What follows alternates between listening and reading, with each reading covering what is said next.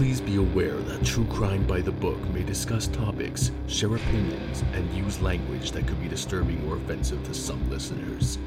Listener discretion is advised.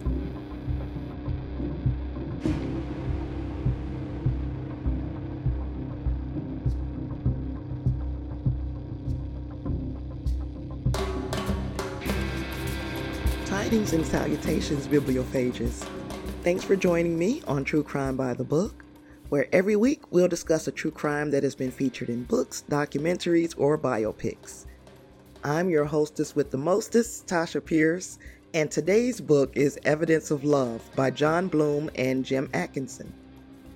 Now, before we jump into that, I want to thank everyone who has left a review for the podcast, and I'll be giving you all a special shout out at the end of the show.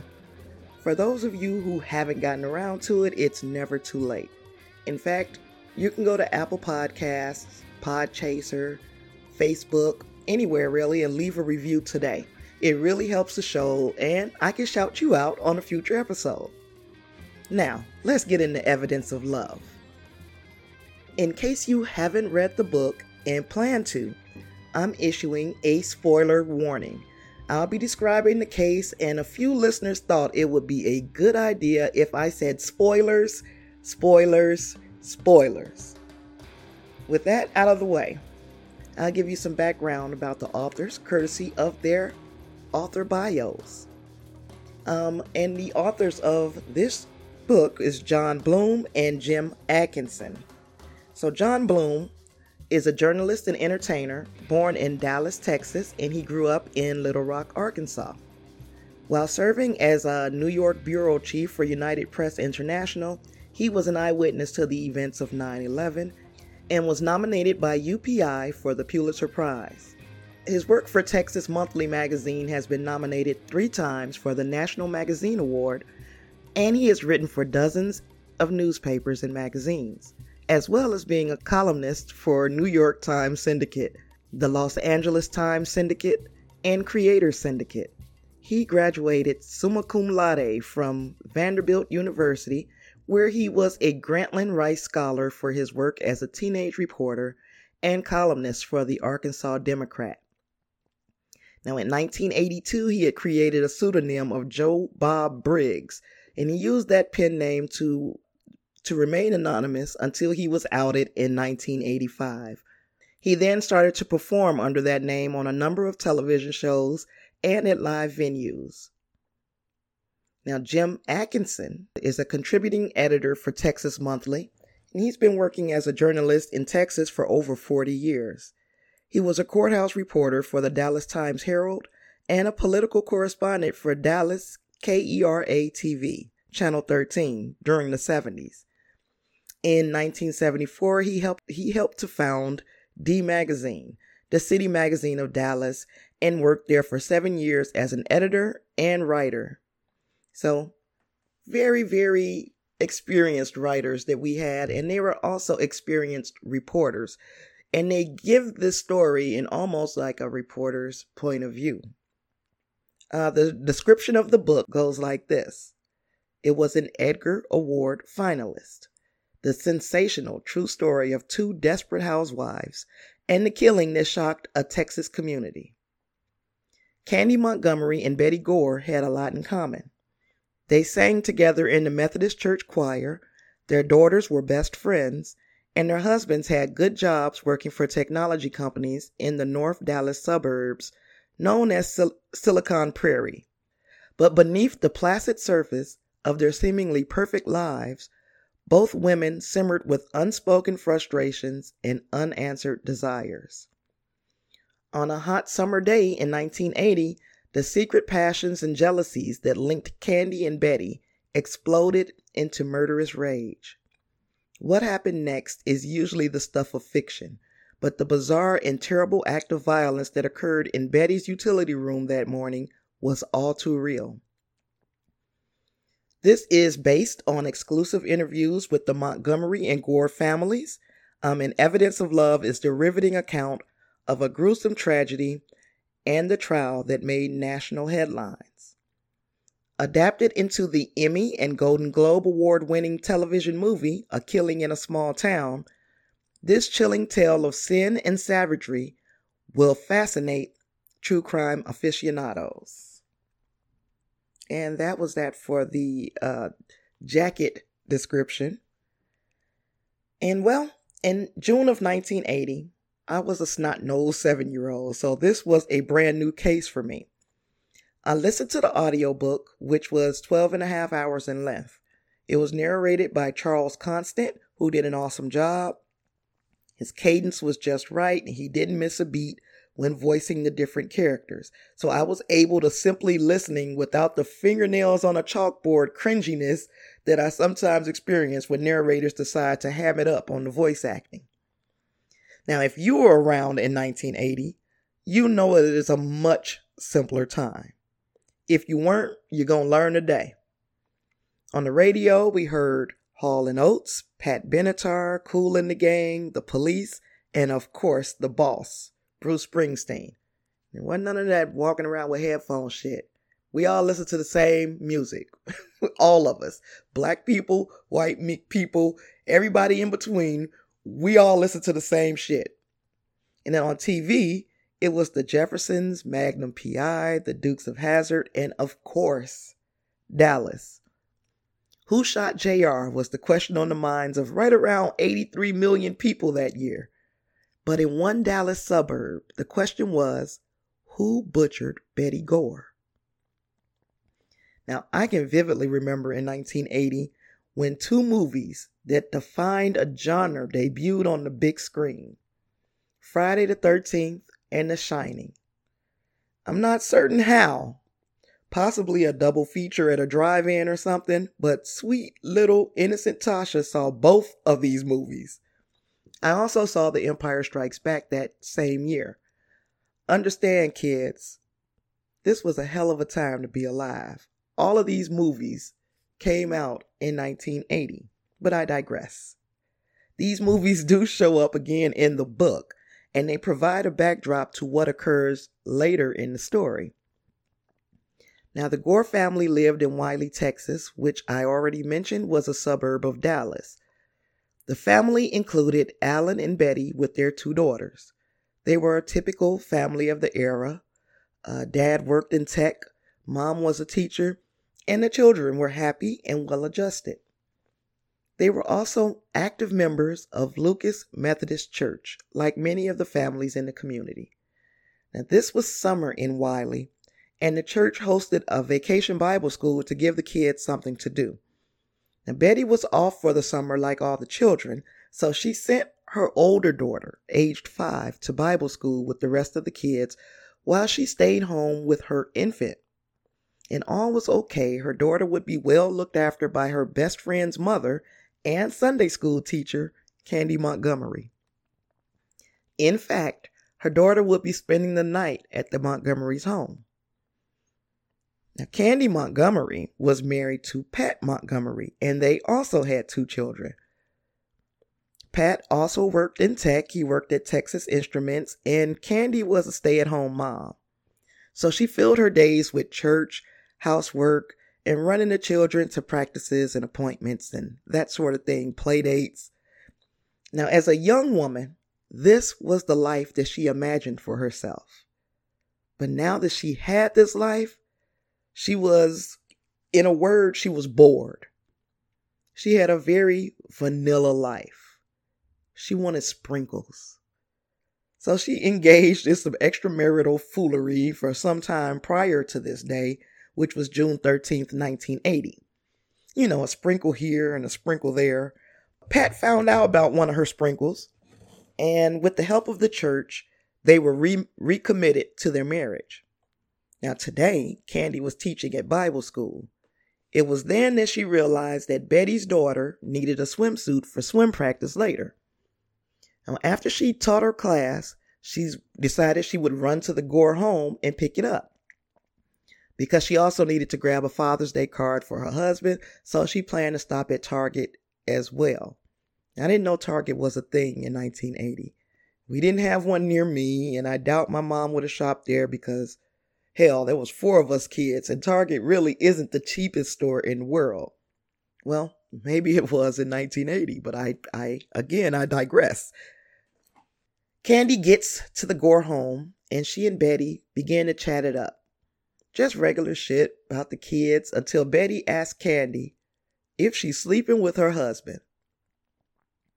So, yeah, Candy got bored in her marriage, so she decided to have an affair. Now, she realized while playing volleyball with Alan in the church league that she wanted to sleep with him. So she approached Alan Gore and asked him if he'd like to have an affair. Now, but Alan, Alan was fighting the good fight. He loved Betty and he didn't want to hurt her, so he turned Candy's offer down. And she was just like, okay, like maybe a little disappointed, but it wasn't the end of the world. Myself, I would have been mortified if I just placed my punani on a silver platter and got turned down. But Candy was just like, oh, on to the next. Now, I'm sure you know that there wouldn't be a 12 hour book if that was that. Eventually, Alan gave it some more thought and, and made the decision that he indeed wanted to bang Candy with no strings attached. And what followed was a very vanilla affair. Vanilla, vanilla, vanilla. they telegraphed everything like every aspect was planned. They'd meet up at a shitty hotel while Alan was on his lunch break. She would pack a picnic style lunch for them and they would vanilla fuck. now, they did this on certain vanilla ass days and then played coy when they were all at church. Wasn't long before Candy got bored of this shit too and was on to the next. But now, months later, here's Betty asking about her affair with her husband. And this is even after Candy's husband had already found out. So, yeah, Pat knew, and that's why he and Candy went to a retreat that the church sponsored in order to reconnect. Now, Alan and Betty went to the same retreat to strengthen their union, and Alan had stayed away from Candy ever since. But here the affair was rearing its ugly head again. Candy had no choice but to tell Betty the truth. Yes, she had slept with her husband multiple times. But it's okay because she didn't want him anymore. Now, I don't know if Candy thought she was being diplomatic with her choice of words. It's like, I slept with him, but I don't want him anymore. That almost implies that if I did want him, I would have him. In fact, the only reason he's with you is because I don't want him. Now, that's what I got out of what she said, and I'm sure that based on what happened next, Betty felt that way too. In fact, we'll discuss what happened next right after a word from a podcast that I think you all will love. It's not true crime. It follows law enforcement and military topics, however. So I'm very happy to introduce you to Ruck Up Podcast.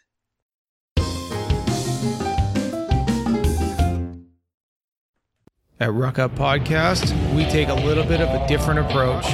We take industry professionals from law enforcement, military, security, and outdoors enthusiasts all around the world, and we hear their story.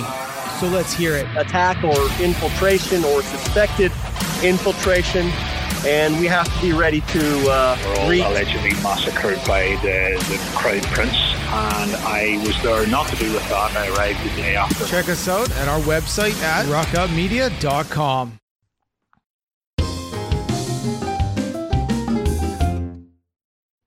So, when we left off, Candy had just admitted to her and Alan's affair in the most gangster way possible, and Betty was like, Oh, is that right? She then went to get the swimsuit that Candy had come for. And according this is all according to Candy. Then she came back with an axe. Now the book made it very clear that Betty had a size advantage over Candy. Now she had a weapon. It sounds like she kind of threatened Candy with it, saying, You can't have him. Now, Candy keeps reiterating that she didn't want him, which still sounds oh so fucked up to me.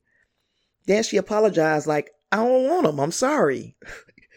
she says at this point, Betty came at her with the axe.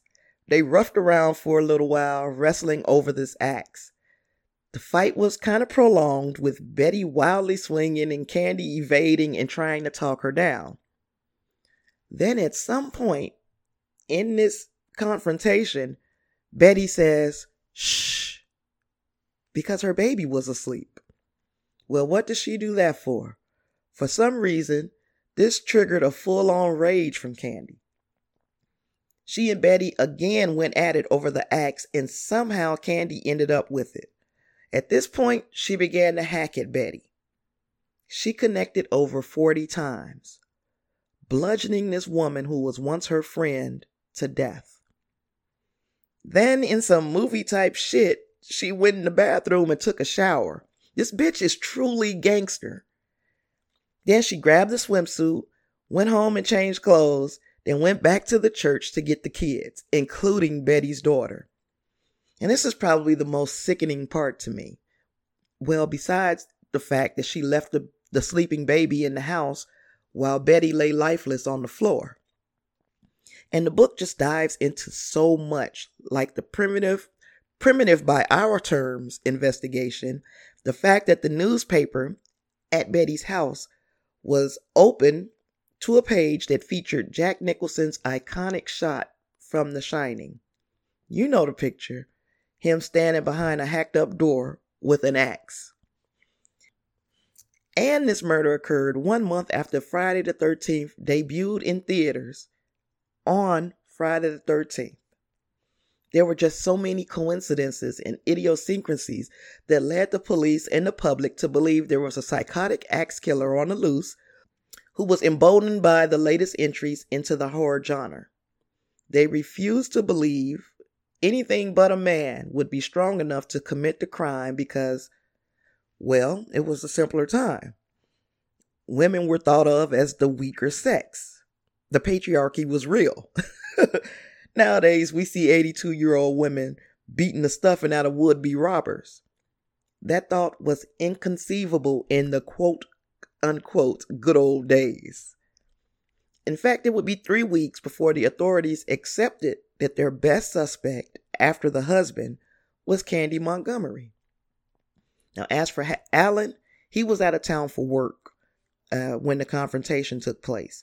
In fact, he had continuously called his wife on the house phone because that's all we had in the 80s. No cell phones. he repeatedly called his wife on the house phone because she he couldn't get in contact with her. Betty had been rather upset that he had to leave, so he called a neighbor to go check on her, make sure everything was okay. The neighbor stumbled upon this horrific mess and called the police. The baby was crying and hungry, which this part really truly broke my heart. Crying, hungry, sitting in a dirty diaper, um, and had no one gone to check on the house, that baby may have been a second victim to this terrible crime.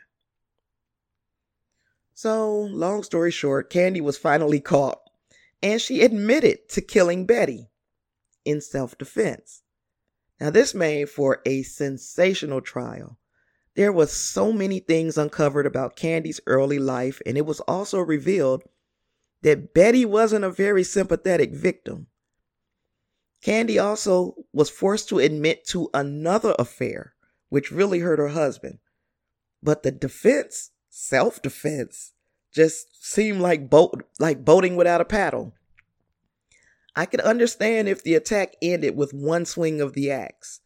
But once we get to 10, 20, 40 swings, that's overkill. Crazily, more bizarre than anything else, the jury deliberated for three hours and returned a not guilty verdict. So that was it. Candy was free to go with her family and husband's support. Of course, she ended up moving and changing her name, and Alan Gore wasted no time in remarrying.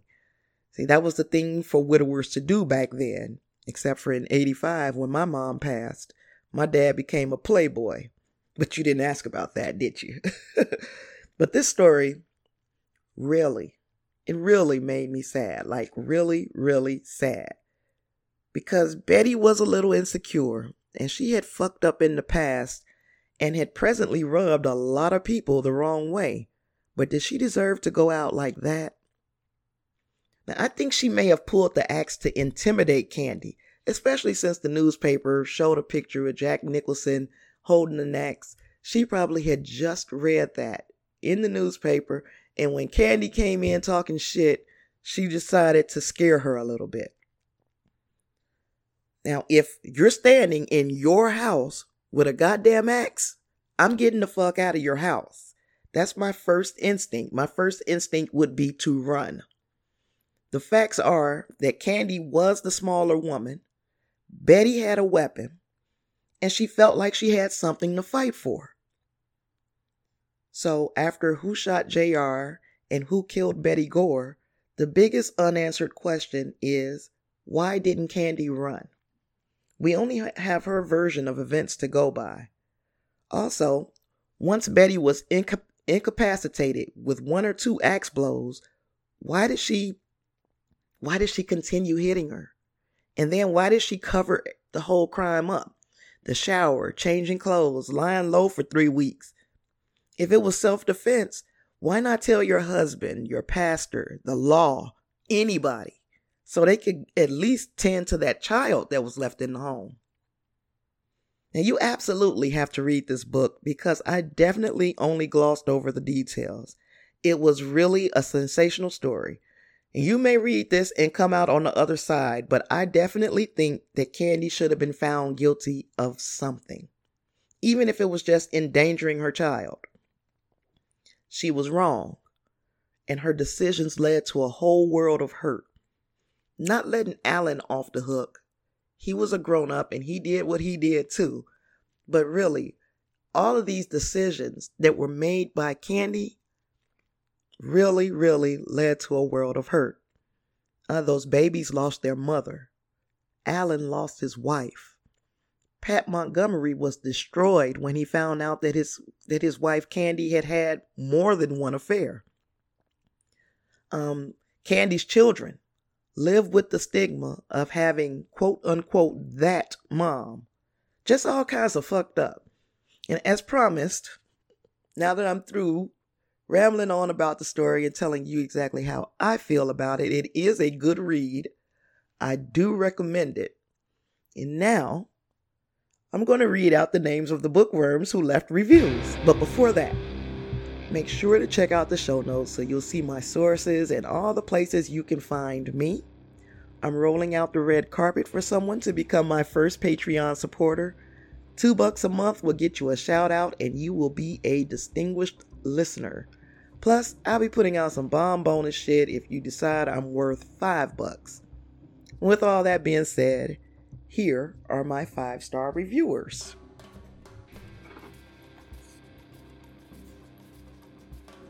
All right. My first five star reviewer, in fact, I'm just going to list them all. Skywalker 0429. Disappointed 0990. Gold Block Careers, a, a podcast. Uh, Sheep on Stilts. SPF Yourself. Mama Never Told Us is one of my pod friends as well. Listen to their stuff. Uh, Eric Landine Carter, one of my pod friends. Thank you very much, guys. Mad Madam Melzy, KT and OT are pod friends from For Your Reference podcast, and Atlantis LVT. Thank you, all of you, for leaving a five star review. Um, everybody else, what are you waiting for? Rate and or review the show today. Now, I'm gonna go in the book bag now and share the next title with you because guess what? I'm prepared. In 2020, that is one of my things. I'm going to be far more prepared. So, Fatal Charm The Shocking True Story of Serial Wife Killer Randy Roth by Carlton Smith is our next read. Thanks for hanging out with me today. See you back here in the library next week for Fatal Charm. Later, bookworms.